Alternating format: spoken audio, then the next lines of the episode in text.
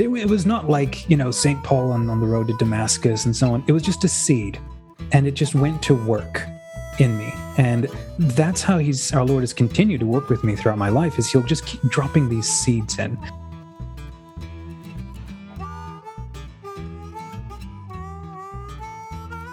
Welcome to the Pints and Pews podcast. I'm Robert, and normally we're just a couple of guys talking the Catholic faith over a pint or two of our favorite beer.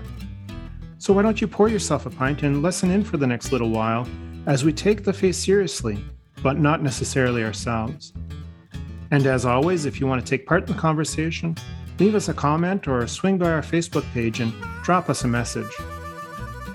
Like I said, and I seem to have been saying over and over uh, with each episode, is normally we're just a couple of guys talking the Catholic faith over a pint or two of our favorite beer. But unfortunately, Dennis is still not able to join us again on this episode. Uh, he is still home recuperating from some health issues. Uh, I can happily say that I spoke to Dennis earlier this week, and he sounded the best uh, I had heard him in quite some time. Please keep praying for Dennis, and it would be great if you left a quick prayer comment or message via the Facebook page. And I always make sure that he gets those. And I know for a fact that everyone's prayers have been sustaining him through this illness. Now, just before I introduce you to this episode's guest, I do want to give a quick shout out to the folks over at Feedspot dot com. It came to my attention just this week that uh, at Feedspot dot com, they've listed the Pints and Pews podcast as one of the best eighty Catholic podcasts to listen to in twenty twenty-one. Now that puts us in some quite illustrious company with the likes of Father Mike Schmitz and Word on Fire, Catholic Stuff You Should Know, and Catholic Answers. And uh, we are duly way, way down that list, but we are on the best eighty Catholic podcasts list for this year. So I encourage you, if you want to check out the Pints and Pews podcast listing there, or to learn about some other fantastic Catholic podcasts that are out there, go over and visit them at blog.feedspot.com slash Catholic underscore podcasts. So I want to introduce our listeners now to this episode's guest, uh, Dominic D'Souza. Dominic was born in New Zealand, raised in Australia, and is now living in the U S A. Along the way, he's had some pit stops to study in Fiji and France. Dominic D'Souza is a cradle Catholic who is passionate about faith, history, and science, and how they all come together in today's world. He's a self-professed geek when it comes to the epic, the human, the mystic, and the angelic. A conversion moment back in twenty twelve launched him on a personal pilgrimage to rediscover and fall in love with his Catholic faith in the space age. Dominic has come to the wisdom that all Catholics, through a renewal of their faith, must rediscover the inner life that we are baptized into, so that we can let that faith-filled life back out into the world. He does this through the Smart Catholics apostolate at smart catholics dot com, as well as a couple of other apostolates that he has on the go. Dominic is a branding strategist, a web and graphic designer, author, photographer, and recipe follower, all the while fulfilling the most important vocations that the Lord has called him to. That is of husband and father to Maria and Maria. And today, he has carved out some time to be a guest here on the Pints and Pews podcast. Dominic, welcome. Hey, thanks for having me, Robert. Good to be here. It's amazing to, to have you. Uh, as we were talking a little bit uh, off air before we, we started recording, it's been a while. We got to know each other a few years ago, quickly through your Saint Nook apostolate and mm-hmm. another good friend of ours, uh, Monica McCann- Monica McConkie. Yeah, I, know right. as Mon- I know her uh, as Monica Kuzatz, her maiden name, because we went to high school together. Um, oh, gotcha. But, but Monica over at equipping catholic families dot com. And the, the Arma Dei uh, apostolate that she has.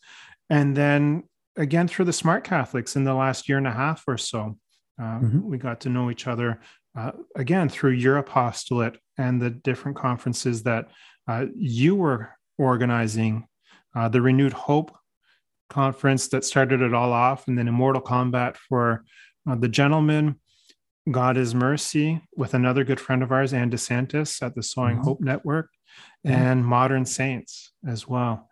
So I don't know about you, but I, I'm just getting tired reading your bio uh, here. Yeah, and going well, we through can, everything. Why don't we talk about what's, let's talk about what we're drinking with, you know, those parched throats. Well, that, that's just it. I get, I get through all that bio and it's like, well, okay, my mouth is getting dry. So hmm. yeah. So what are you drinking with us here this evening?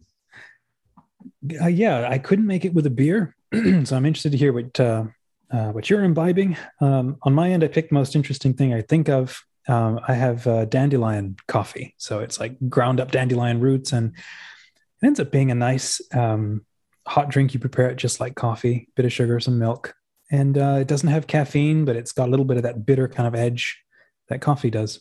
So in the springtime, I'll have to start digging up my front lawn, and then uh, no, you just you just buy a big bag of the dried stuff um, from Amazon.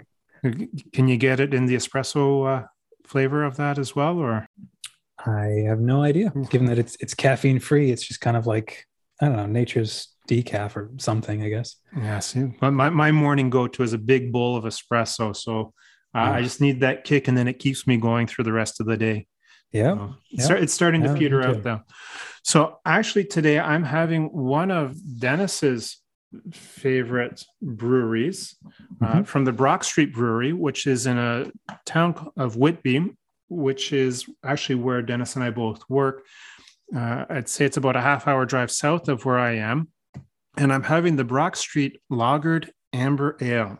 I, I always hold it up so that the guests can read the label, but I know on the podcast that it's, you know, uh-huh. kind of a bit of a mute, mute point for our, our listeners. So we're going to crack this open. And we'll, we'll give it a pour. I'm a really big fan of the Brock Street traditional Irish red. Yeah. And I normally would have had that this evening, except I didn't get it into the fridge in time. So it wasn't cold enough. But the Lagered Amber Ale is a, a nice, beautiful, deep amber color. It is. No, that's a lovely looking thing. And a, a nice bit of foam at the top. Uh, so we will say our grace before beer, our grace before dandelion coffee.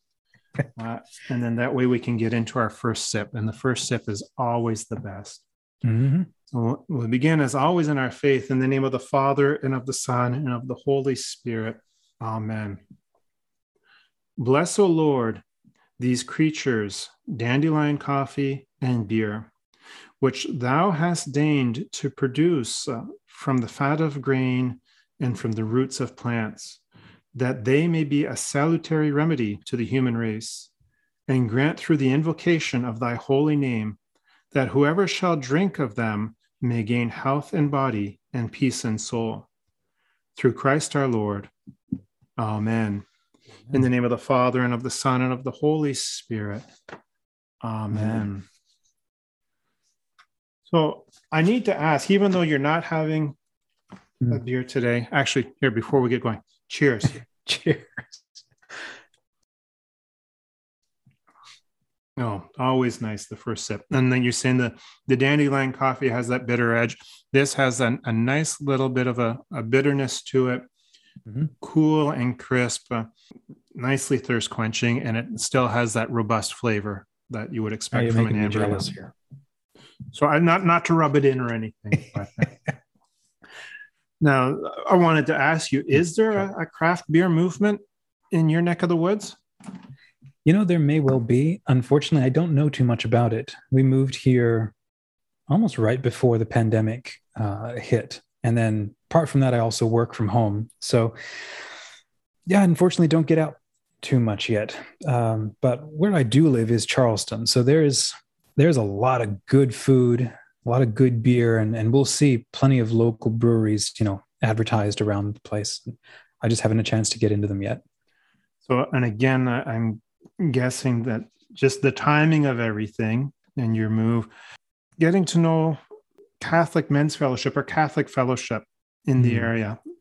Yeah, um, that's, that's been tough too. I mean, I've seen the groups like, you know, That Man is You, Knights of Columbus and so on, but just not been able to actually join them. I guess one response I've had to that is to actually create a men's group online with, I think, our mutual friend, Mark Rudak, through mm-hmm. the Smart Catholics community, and partner up with um, heroic men dot com. And that would be the men's group where I spend most of my time. Uh, so online, I would, I would love to do something in person though. I, I thrive with, you know, getting back to the face-to-face and human contact. Oh, for sure. And that's, I have found, been one of the biggest challenges as well. Uh, I help facilitate a men's group in our local parish. Uh, we get together once a month and we do a little bit of faith formation. Mm-hmm. We start with a decade of the Rosary, some faith formation between watching videos and then interacting on that. And then mm-hmm. we, we ended off with some fellowships. So you know, mm-hmm. every month somebody else takes a turn bringing some snacks, and we have a couple of uh, beers on the go, and just having that opportunity to sit around as a, a group of Catholic men. Mm-hmm. Uh, it's really, really important. Now, we started off in February of twenty twenty. Mm-hmm. So we didn't really last all that long before we had to shut it down as yeah, well to shame. the in-person. And so that was really tough. Mm-hmm. That was really tough. In the summer months, we were able to get together. Uh, we don't do a formal session in July and August. We get together at a local pub. And mm-hmm. the guys really like just having that opportunity to, to get together and talk about the faith. Yeah. Uh, yeah. And then again, now we are able to get together once again in the, the church hall, but it's the same, you know, mm-hmm. the social distancing and, and the mask, but that personal interaction. Yeah. No, and, and I mean, it's it's important, I think, for, well, for men and women for different reasons. But there was an article I read, a couple of articles, I think it was on, um, oh gosh, I've forgotten the name of the website. It wasn't one of those, those man's website. The guy's got his, you know, pugilistic fists up and his twisted mustachios. Um, I forget the name of it. Art of Manliness, maybe. Anyhow, they were talking about the role of honor in men's lives. And it just, I'd never considered before, but the idea that honor is something that, you know, we laterally earn from each other. It has to be given. It has to be received. It has to be, you know, kind of worked out within a community. And um, I think we men struggle when we don't have a sense of honor. Now, we're not talking about honor in terms of personal pride or honor in terms of, um, I, I don't know, maybe like the samurai or medieval knights, but this is the sense of, I get like my self-esteem. Uh, as a man, it, there's a point where it sort of gets crowdsourced from other guys. And then we sort of do that and, and we learn that and we see it modeled so that we can then internalize and then start to detach from needing it so much from other people. But if you never have it, you can have a really hard time establishing a sense of, you know, self-identity and where you fit in the community. And um, so I think guys and girls do it differently. But it is, either way, it's absolutely critical for that the convivium, the, the communion together of, of people. That, that that notion of brotherhood, and like you say, um, getting that from, from one another and growing into being the men and the women that God is calling us to be. Mm-hmm. And I know in one of the, the conferences, uh, the Immortal Combat conference, when I, I spoke about how our Catholic faith helps strengthen our marriage. And I always talk about that notion of being complementary, mm-hmm. that, you know, men and, and women equal side by side, but to be complementary to, you know, each other's strengths are, are there to help us with our weaknesses. And mm-hmm. I think it's by being in fellowship with other men that we can come to discern how God is calling us to develop that. Mm-hmm. And and that's very important to to have those fellowship outlets and finding those. Like you say, recently, very difficult. So kudos to you for starting the online one and, and doing that online as well. And you mentioned our friend Merrick. You guys aren't exactly next door neighbors. No, he's all the way in Texas. I'm in South Carolina. So, but we meet, you know, several times a month over video chat, just privately, and then. You know, he's got his group chats with the people, and and in a way, being online, it does dissolve distance. It it does make connection a bit different, but different is, you know, well, it's it's just different. You're still dealing with other people. You can still, you know, iron sharpens iron, and, and you can argue and, and, you know, discuss, and you can still see how somebody else lives and expresses uh, the life of Christ in them. And I think that is critical, is to uh, to have lots of exposure to lots of different lived experiences. Um, I remember reading this one line as a kid, and it was like, learn from the mistakes of others. You'll never live long enough to make them all yourself. True, true. I'm working on it, though. I'm trying hard to make all the mistakes on my own. Fail but, forward. Yeah. yeah. But that is the beauty of the technology that we are blessed with mm-hmm. in our day and age, because when you think about it, you know, back over the past pandemics, uh, you know, especially everyone keeps referring to the Spanish flu one hundred years ago. It's almost been been a complete century, or a little bit more than one hundred years. Mm. They didn't have the same possibilities that we have. Yeah. And you're talking about getting to share those lived experiences.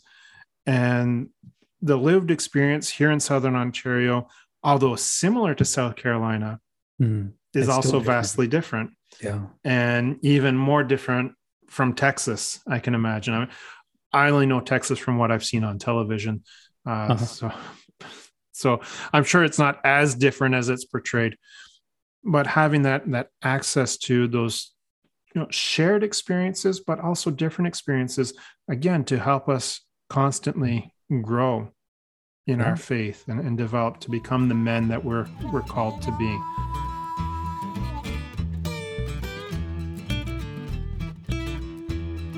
And so I we're at the point now where uh, I always say this is where Dennis is in his element, and he likes to unleash his inner Marcus Grodi, and he'll say, we're going to get out of the way, and it's time for Dominic to, to share his story and, and share your faith foundation and your journey. Uh, in the bio, which, you know, I pinched off of your website, uh, you mm-hmm. spoke about a conversion moment back in twenty twelve, but also as I was reading that bio, you know, it's the the lonely traveler or the the globetrotter, you know, New mm-hmm. Zealand to Australia to mm-hmm. the United States, but through Fiji and France, and I'm sure a couple other places. Has Canada ever been on that list?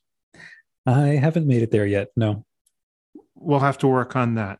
Absolutely. and, and once things open up and it's a little bit easier to travel, you're um, here in the Toronto area. You know, you have at least two good friends that you can come crash on a sofa somewhere.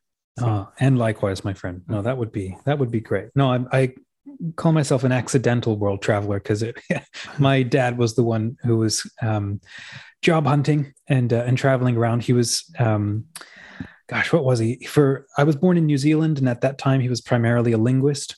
Um, he's a bit of a polyglot, so he speaks like seven languages and stuff. And uh, uh, he then kept applying for and taking different positions. Um, primarily within the Catholic world as a teacher. And he kept trying to set up his own ministry and doing radio shows and such. And, and it was for that reason that we ended up doing uh, all kinds of traveling, um, kind of like a military, you know, you've got military brats, we got like faith brats, you know.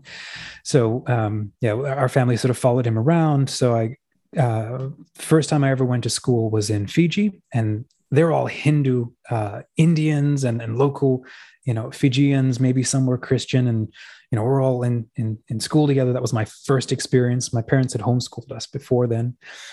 Um, and then we mostly grew up in Australia, and then uh, spent a year in a, a uh, boarding school in France.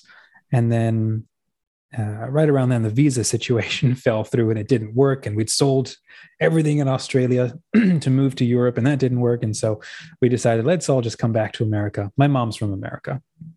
So, that, so made, all, that made it easier to come back then. That yeah, was... exactly. She had family here. And so, and then uh, I ended up taking a stint right out of high school, going back to Australia, to Sydney, uh, to work with a Catholic ministry there. And then over Catholic Match dot com, I met my now wife, Maria. And then I flew back to, to meet her in uh, Maryland, United States. And, um, match made in heaven, and it just clicked, and we got married almost instantly, and uh, just started our lives together. So it, so it is possible for God to bring the souls he wants together, together online.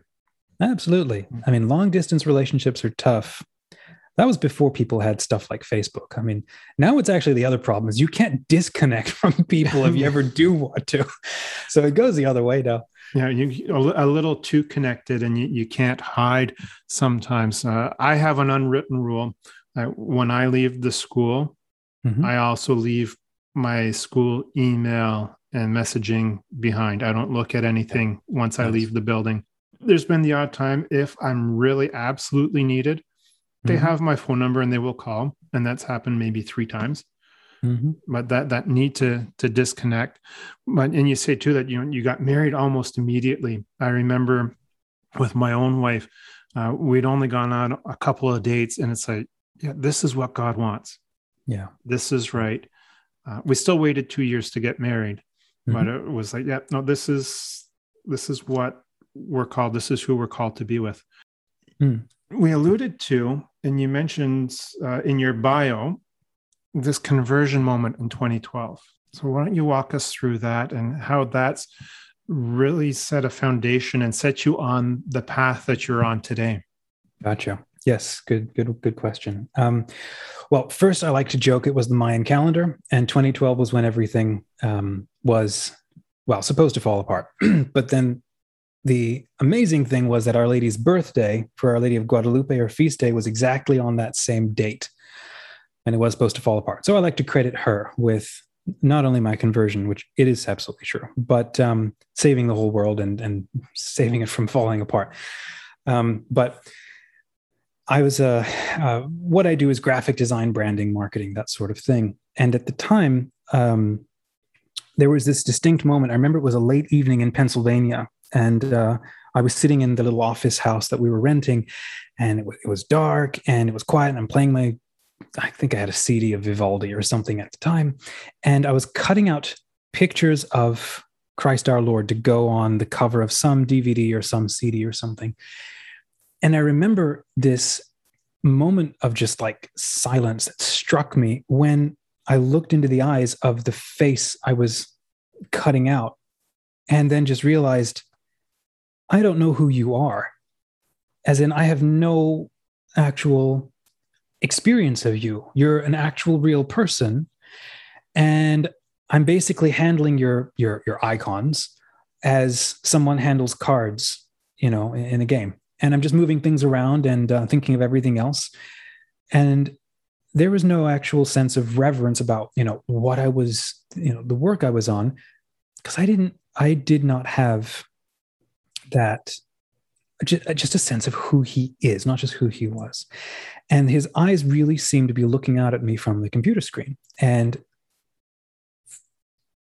nothing, they, it was not like, you know, Saint Paul on, on the road to Damascus and so on. It was just a seed, and it just went to work in me. And that's how he's, our Lord has continued to work with me throughout my life, is he'll just keep dropping these seeds in.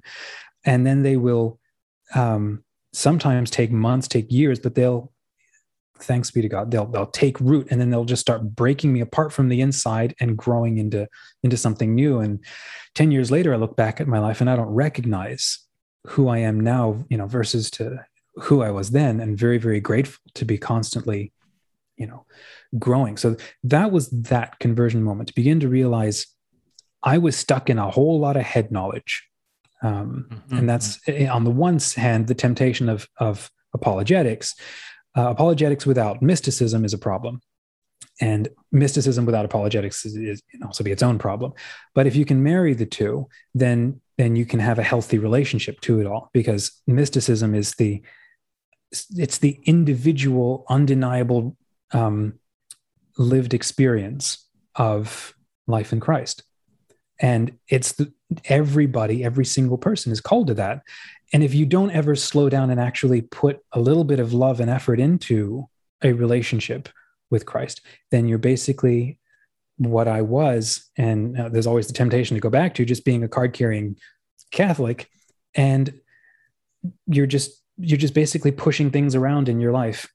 And it's not actually ever moving down from the head down into your heart, because when things enter into your heart, then they become then it becomes true belief, because belief isn't just something you think.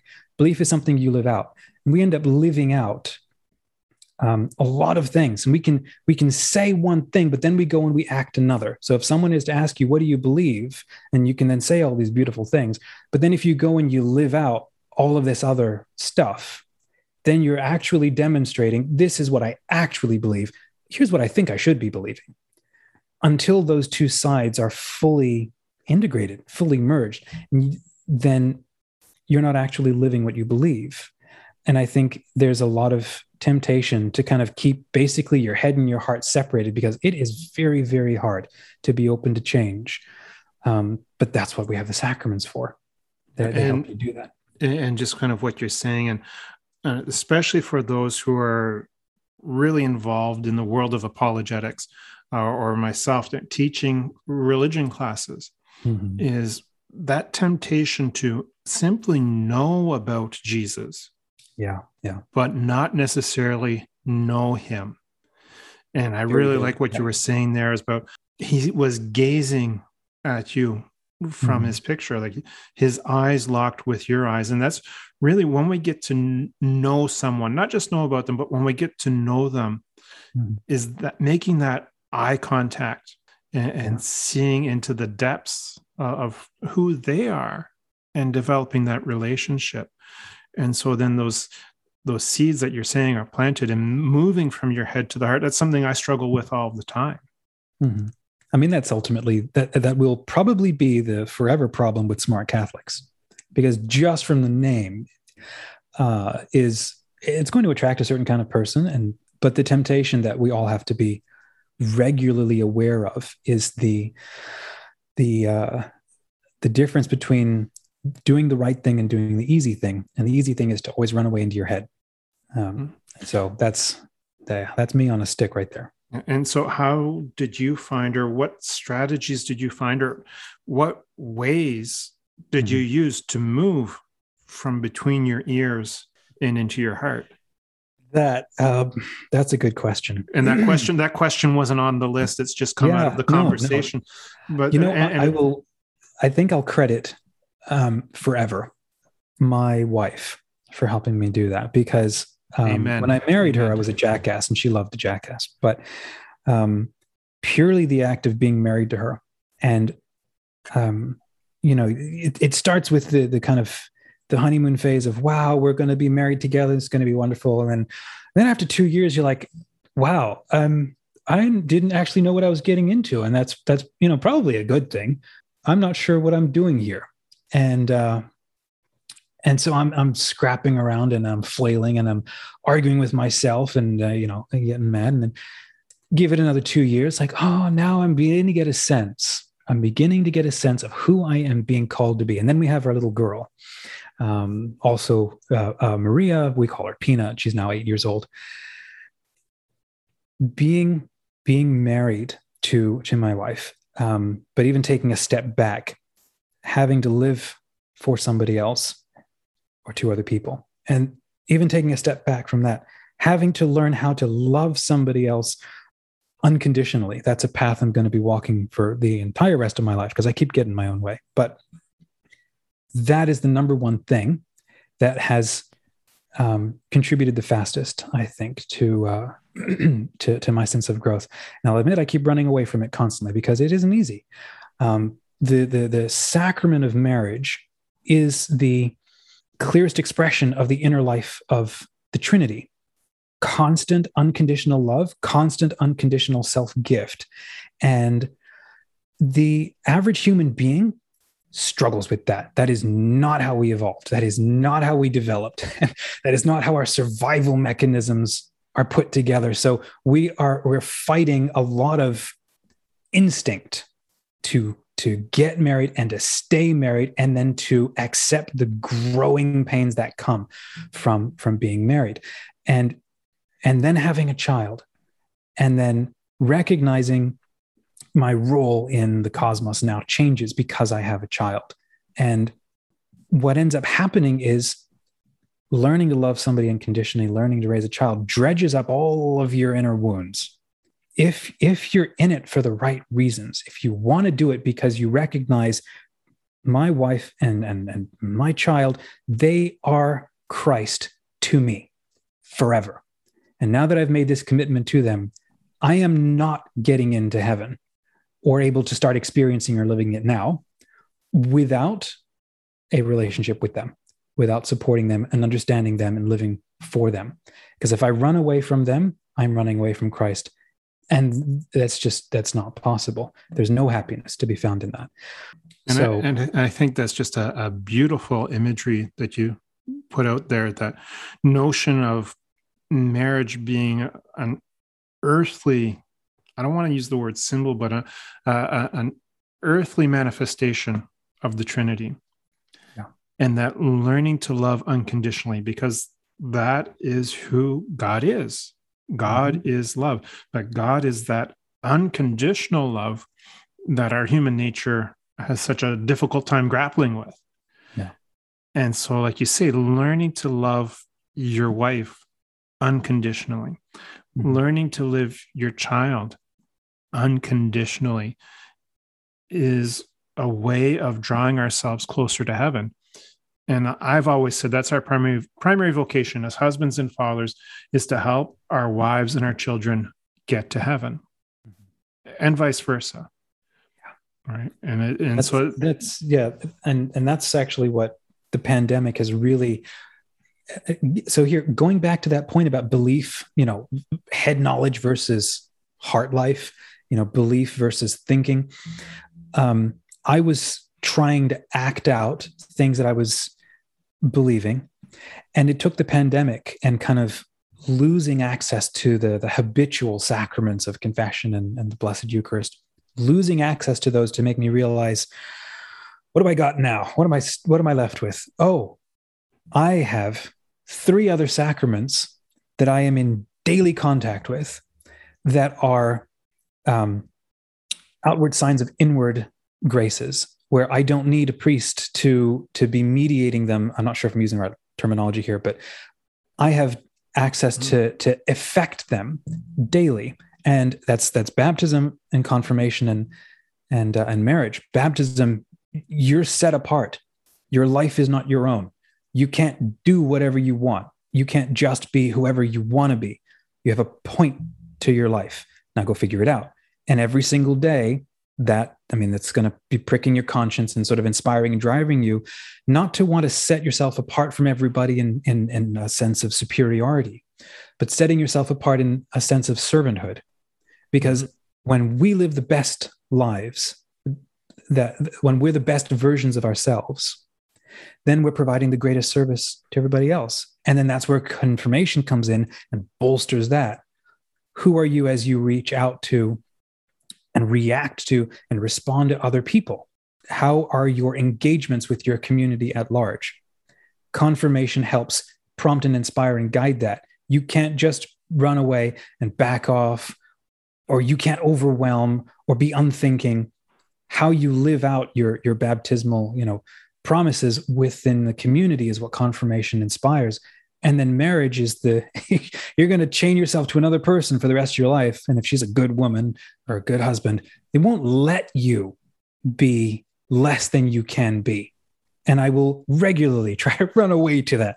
And I thank her for helping me, you know, hold me to a higher standard. And then it works the other way as well. All three of these things are sacraments that each of us, well, if you're married, then you've got maybe, you know, two, or at the least one with baptism. They do not let you stay as you are, because God loves you too much to leave you the way you are, even though he absolutely loves you. And that's the whole point, is sometimes we have to work out um, learning how to love others so that we can learn to get a sense of what it means to love ourselves, or to be kind to ourselves. And then we can begin to understand what it means to have God love us. And I think all three of those kind of have to be worked on, or end up being worked on at exactly the same time. You can't just sort of go and figure out only one. All three support each other. And that's the golden rule. Love your neighbors, yourself as God loves you. But I think we forget a lot about that, because we're so constantly looking inward, mm-hmm. that we forget to look outwards. Right? Yeah. And, that's, yeah. and also and- we're, we're often not modeled the right kind of behavior. Um, our, our parents are flawed human beings, people in our community, you know, parish and so on. Everybody's working out their own inner journeys. They've got their own troubles and, and pains and so on. And not everybody's, you know, living at their, their one hundred percent in their life in Christ. So we're constantly looking at how other people are living their lives in Christ. And uh, we either mimic it or, or we reject it. But a lot of the time we spend just mimicking. We copy a lot because that's what we do as human beings. We, we pay attention. And if we're not modeled the right kind of behavior from, from parents or siblings or people we trust or people in the parish, mm-hmm. then we end up blindly modeling the poor behavior, the bad responses, whether we want it or not. And we end up just sort of internalizing that. That ends up leading to, of course, a lot of pain and, and, and misery and slow movement in the life of Christ. But that's if we're running around blindly. If we're taking that moment, and that's actually what, for example, this month is the prayer of the Rosary. If you're taking the prayer of the Rosary as an inner pilgrimage to become more aware of who should I reflect on and meditate on and ruminate on for the best lived life. Well, we have Christ through the heart of Mary, through the eyes of Mary, through their, you know, their lived experience of expressing God to the world.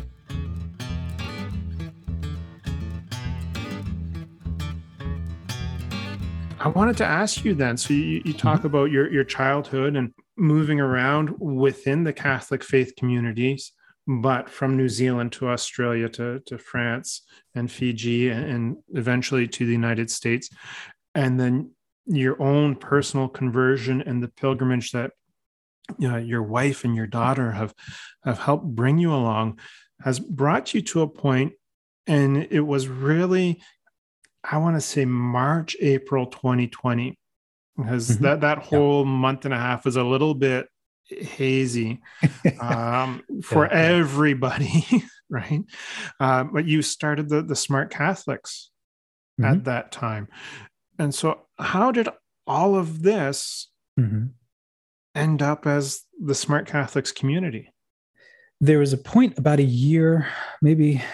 Maybe about a year beforehand, my wife and I were standing in an airport. Um, I think it was Reagan International out of D C. We were flying to Arizona to get her some medical treatment. Um, she's been grappling with Lyme's disease for uh, about eight years now. So we were heading out there, and up on the, the wall above the check-in line was this great big screen, and it was playing some silent advertisements. And it showed this amazing montage of the latest scientific developments in cell research and gene therapy and spinning helixes. And, and, you know, it all looked so very, very cool. And it made science look extremely amazing. And I remember looking at that thinking, gosh, that, I mean, well, that kind of reminds me of what Bishop Barron is doing on Word on Fire. Why don't we have some kind of glossy institute for philosophy, you know, the, the love of wisdom, the love of um, discovering the, the secrets of God, that kind of thing. Why don't we look like that? Um, you know, you just don't ever see any of that at all. But that's science because, has... The- that's because Catholics have traditionally done their media in mm-hmm. the church basement with their grandmother's camcorder, right? That kind of thing. Uh, Catholic media up until the last five, maybe ten years, like up until Bishop Barron and the Word on Fire, yeah. has been cheesy. Mm-hmm. Yeah. Right. Well, you know, I and I don't think that's. On the one hand, you, we can have the discussion about, you know, yes, we're late to the table and so on, but I think there's another sort of discussion in the sense of the the pressure on human history within this past century has been absolutely catastrophic in terms of the, the the two world wars and then the impact of the Cold War. And I don't know if any of your your listeners or yourself have heard of um, uh, Dan Carlin and his series called Hardcore Histories, but um, uh, he's he's been working on a series of the uh, Second World War more recently, extremely um, detailed, and he goes into everything. Very difficult sometimes to listen to. But he makes the one point that um, with the advent of nuclear weapons, modern man has kind of felt like he's been walking around this whole time with a gun taped to his head that could go off at any point. And the stress that that creates within the human person um, well, it's unbelievable. And we can understand why people regularly panicked about what was going to happen in the future over and over again for sixty years, you know? Mm-hmm. And so that has spurred and prompted scientific development, you know, with the desperation of a dying, you know, a dying person. So I can understand why we're late to the table, because we've been desperately focused maybe on how do we preserve where we are? And then of course the, our, our Holy Mother Church and Vatican Two is just, de- you know, trying to catch up and read the signs of the times and, and reprogram us to, you know, better fit how quickly everything is changing and, and so on. So I think we're now at a phenomenal point in, uh, in history to adopt and then, and celebrate and, and take further what all of this technology is doing. I remember seeing Bishop Barron's trailer for his Catholicism series. And as soon as I saw it, I remember thinking, this is exactly why we've developed technology, or why the Holy Spirit has prompted it. You know, I think Jordan Peterson calls, um, he describes modern science. It's, it's not only the outgrowth of Catholicism or Christianity. He actually calls it the new form of Christianity. It sort of grew from sort of one version into another, and we dropped some things and we added a whole bunch of new other things.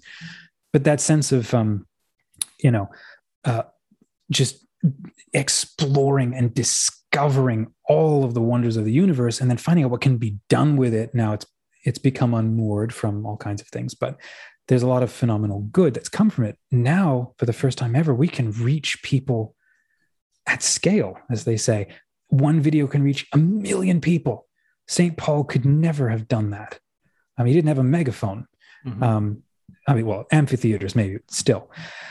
So that was kind of like rattling in my brain after seeing that trailer and sitting on the plane. And then right as, um, uh, as the pandemic hit, um, a couple of friends approached me and said, "Hey, everybody wants to do online conferences now, you know, speakers are out of work.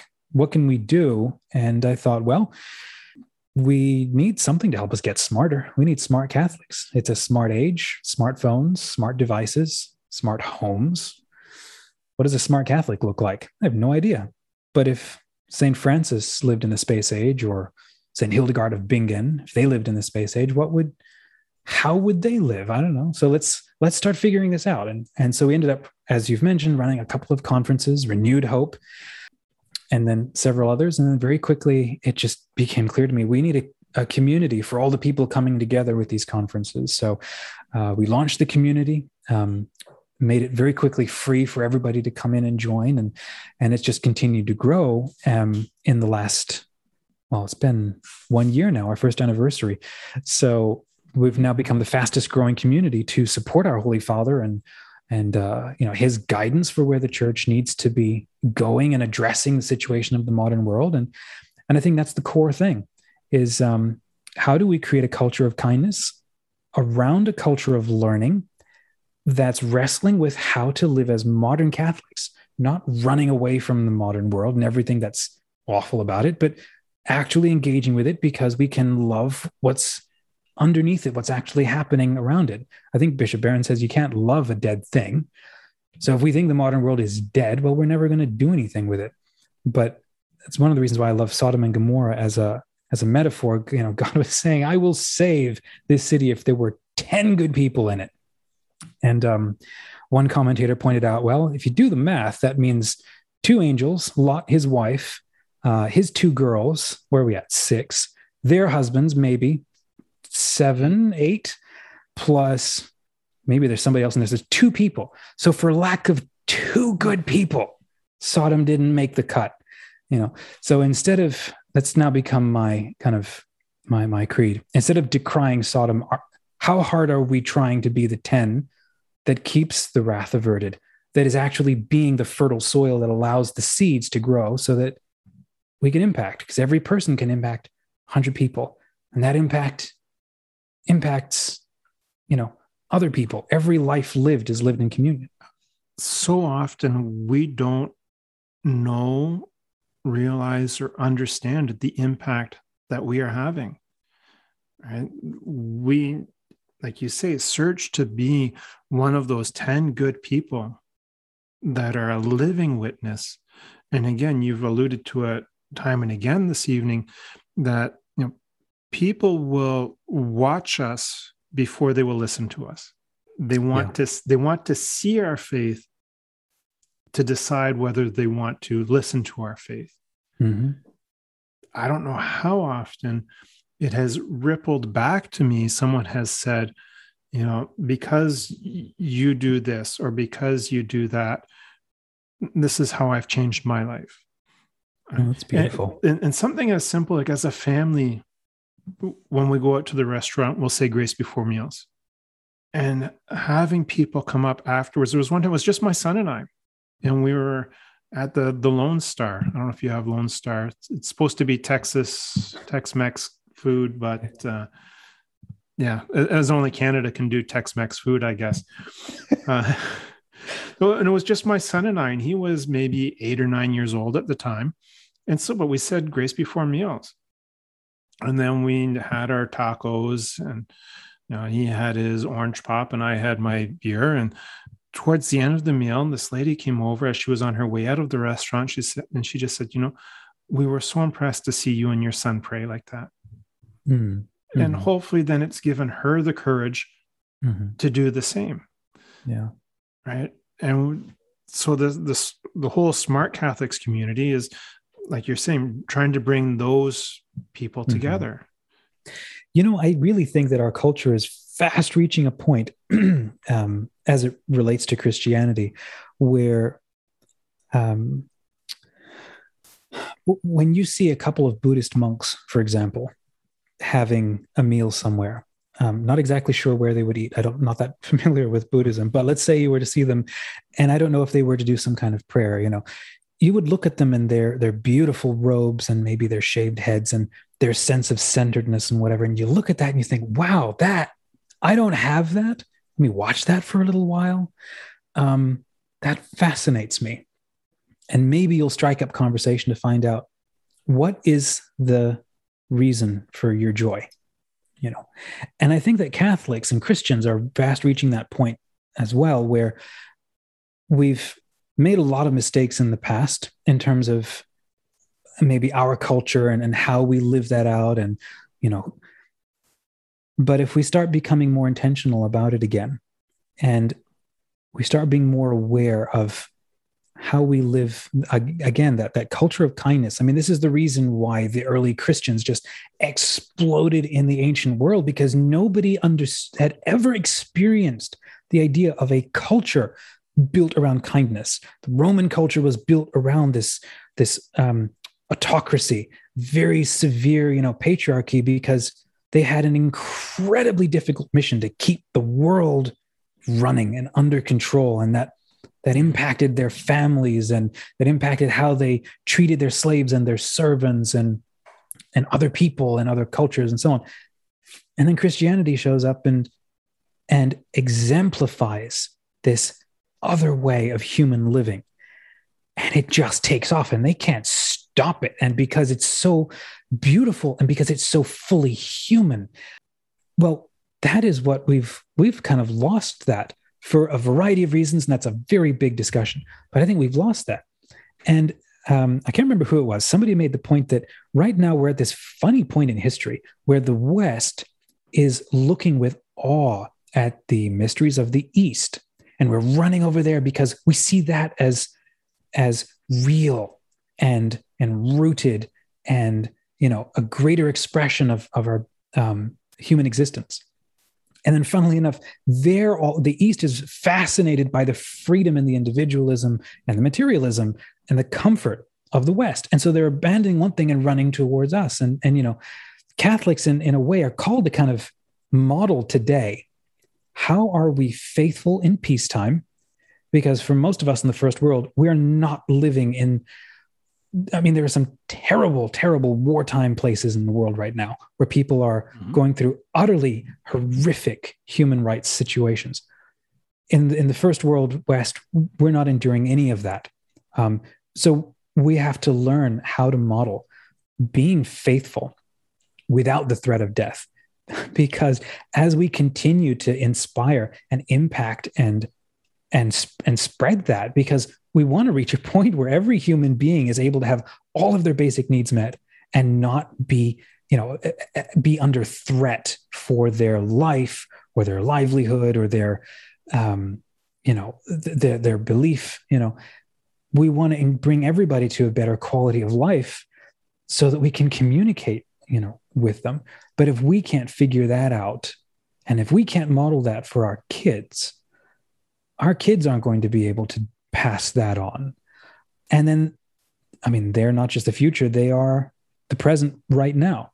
So I see that as the, the paramount charism of the West. And then the, the, our mission as modern Catholics is, how do we live it out? How are we the, the, the face and the hands and the expression and the words and the voice of Christ to the world? Because if they're not getting it from us, who are they going to get it from?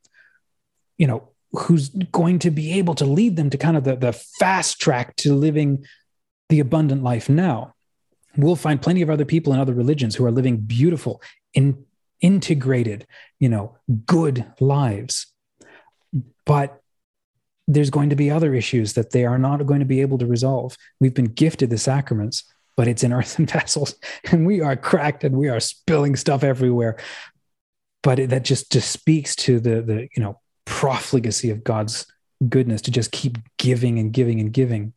And, and thanks be to God, there's you know, folks like yourself and everyone else over at Smart Catholics that are providing these avenues to, you know, bring people together, but also to get the word out and, and to make the word available and to make our dynamic faith available, so that even if we do lose our way, and a lot of us do lose our way. I always say, for you know myself, you know, as a teenager, the wheels fell off and I wasn't able to get them back on the vehicle again uh, until I was in my mid twenties and met my wife, and you know, was able to started living faithfully again.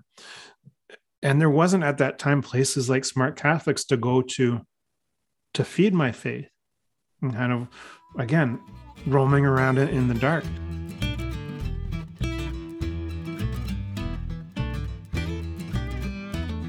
And I've watched Smart Catholics, having been there from the beginning, and uh, I can't tell you the number of times uh, I heard the joke, or the number of times I was asked, what are you doing at Smart Catholics? Don't you realize the name of it? And I was like, yeah, yeah, thanks, thanks. Um, and it was usually my son, right? Like this, oh, gotcha. Dad, it's called Smart Catholics. What are you doing? And have been able to watch it evolve from that first conference, be refined, kind of, I think, kind of baptism by fire, as you said.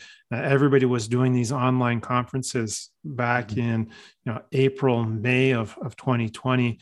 Uh, and really not knowing what direction we were all going in. And we were just kind of mm-hmm. flying by the, the seat of our pants, and watching it evolve through those conferences now into uh, the online courses.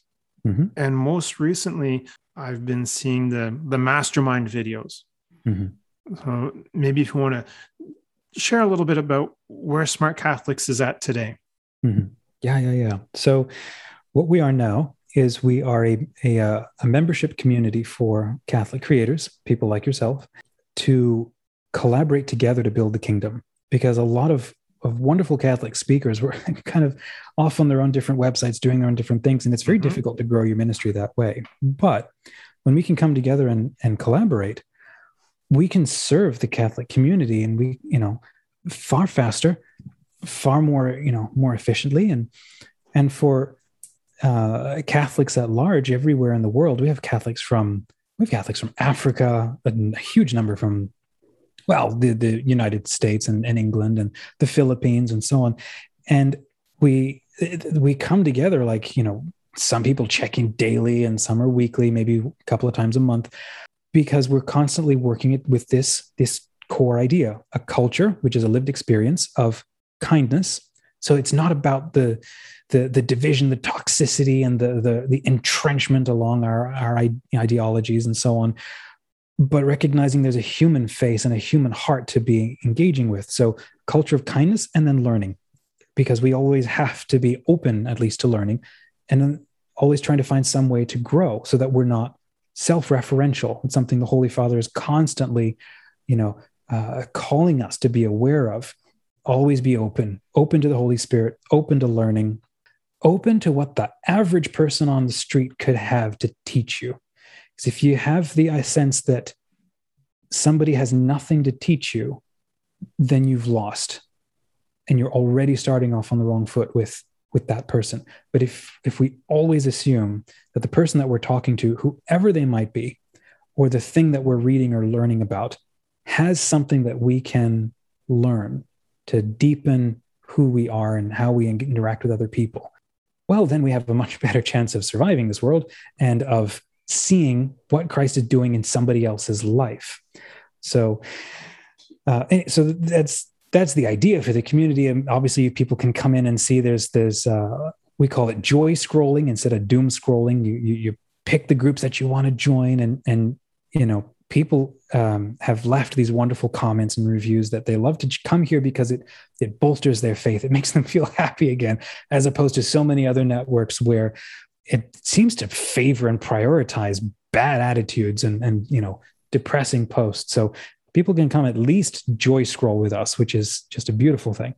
Then if they want to start going a little more deeply, they can, uh, there are particular groups they can join um, to spend more time with Catholic creators and, and hosts. And that's what the Mastermind interview series is all about, um, is introducing the, the Catholic communities to people like yourself, Robert, and Uh, others who have ministries. So we're creating an interview series to let, let's meet them, people who support Smart Catholics and and kind of on the same wavelength, and find out what they're doing so that people can, again, continue learning. And then that's where we've realized our future is for, um, or at least it's making a whole lot of sense right now. And so we're building it out, and it's really working well. Um, online courses. We're trying to build the uh, home for free online Catholic courses um, for the world, if we can swing it. But we'll see how far we can get. But it's, um, uh, we've started out, we've got like what, four to six kind of free courses right now that anybody can start, and they, they're all online. They're, they're beautiful. They're, they're on demand,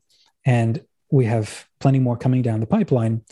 So again, it's creating that, that, um, uh, that space for attention, for learning, and that space for kindness, so that you can trust that you're with the right kind of people. So what are a couple of examples of the courses that you have on offer right now, just so that people have an idea of sure. what to expect when they get there? We have a variety, and we're going to continue to have um, a variety. So uh, let's see, we have a course on um, Terry Modica did the Luminous Mysteries of the Rosary, I think it was, or, or just the Mysteries of the Rosary, uh, especially because this is the month of October. Uh, we have a course on freedom from... Uh, I forget the title. Uh, it's it's for inner growth in the spirit and moving away from shame and perfectionism and fear. Um, we have a course, uh, something I put together on how to be a Catholic author. It's like a, uh, helping Catholic authors write write fiction. Um, servant leadership, how to be the kind of leader people want to follow. Um, that's another little course. Uh, there's a course on evangelization taken out of the, the homilies from Uh, Pope Francis that, that he's given over the years. They're put together into one little course. So it covers, a, there's a variety of things, and that's kind of the, it's going to be the fun part of it, the beauty of it, being the home for Catholic courses, free Catholic courses. Uh, all kinds of different things are going to be added um, each month. So there's a, a little bit of something for everybody. Well, exactly. Which, is, which yeah. is amazing. Where can people go to find this? I mean, yep. obviously, Smart there's smart catholics dot com. I was going to say smart catholics dot com. Uh, yep, they can visit that. You'll you'll see the red buttons that say join, you know, uh, enter the free community, uh, and then up along the top you'll see some other buttons that, like, for example, free courses. Um, they can learn more about us. Um, if they want to, they can send us a gift to to support the idea, support the mission. But most importantly, just come on and join us. And you were talking about joy scrolling. Usually mm-hmm. when I'm swinging by Smart Catholics to, to joy scroll, uh, it's through the app. Mm-hmm. So the, I think it's the, the Mighty Networks app. That yeah, we're built well. on the Mighty Networks platform. Yep. So you'll download, uh, there, there's an app, or you can browse it um, on your, your desktop browser, just log in and uh, access it both ways. you know, just so people know that they're not necessarily tied to their desktop or their laptop, but kind of just a- any smart device you can find Smart Catholics. Mm-hmm. Right. And I know it's been a blessing in my life.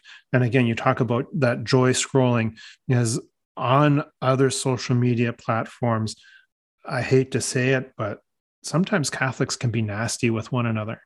Yeah, it's sad, isn't it? Right. And like you said, that's not what we're about. That's not what the faith is about. That's not living out the faith the way it's intended to, to be mm-hmm. lived out. So again, the Smart Catholics community is just such a blessing to go and discover the faith. And it's a safe place to also express your faith mm-hmm. as well. So it's, it's absolutely beautiful. I want to thank you, Dominic, for taking the time this evening, because you said you have another conference that's on tomorrow. I mean, by the time I get this put together and out there, the, you, the conference you have tomorrow will be three or four days ago.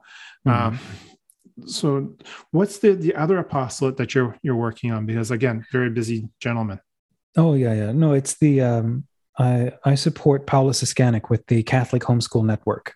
So right around the same time that Smart Catholics launched, uh, she was working on this, this vision to reimagine the future of Catholic homeschooling, because twenty years ago, we didn't have things like YouTube and, Uh, the internet and, and all of these blogs. And the pandemic has forced a lot of families to reevaluate how to create the right kind of freedom and the right kind of community and connectivity for their families. And so she's continued to run multiple conferences each year, and she's now got her own community. And, and so I work with her behind the scenes to, to make that happen. Making me tired just listening to everything that you, you you have on the go. I'm feeling like a bit of a schlep. I, I have my my one job and then a little apostolate on the side. Uh, you're working twenty-six hours a day, it seems. Uh, oh well, we we we try. I'm taking a look. My my glass is just about empty. I don't know how your dandelion coffee is going. Yep. It must probably a, a nice coffee drinks. By now. Yep. So, yep. Again, thank you so very much for joining us here on the Pints and Pews podcast. It was a pleasure catching up again with you. Oh, likewise, my friend. Thanks for having me. It's uh, been, been way too long. The time seems to have flown by. Both the pint, the coffee, and the conversation have been, been wonderful. The conversation definitely much nicer than the pint, but the, the Brock Street Lagered Amber Ale was quite nice and, and what was needed uh, after a long day. Mm. But the greatest pleasure, as always, is talking about our Catholic faith.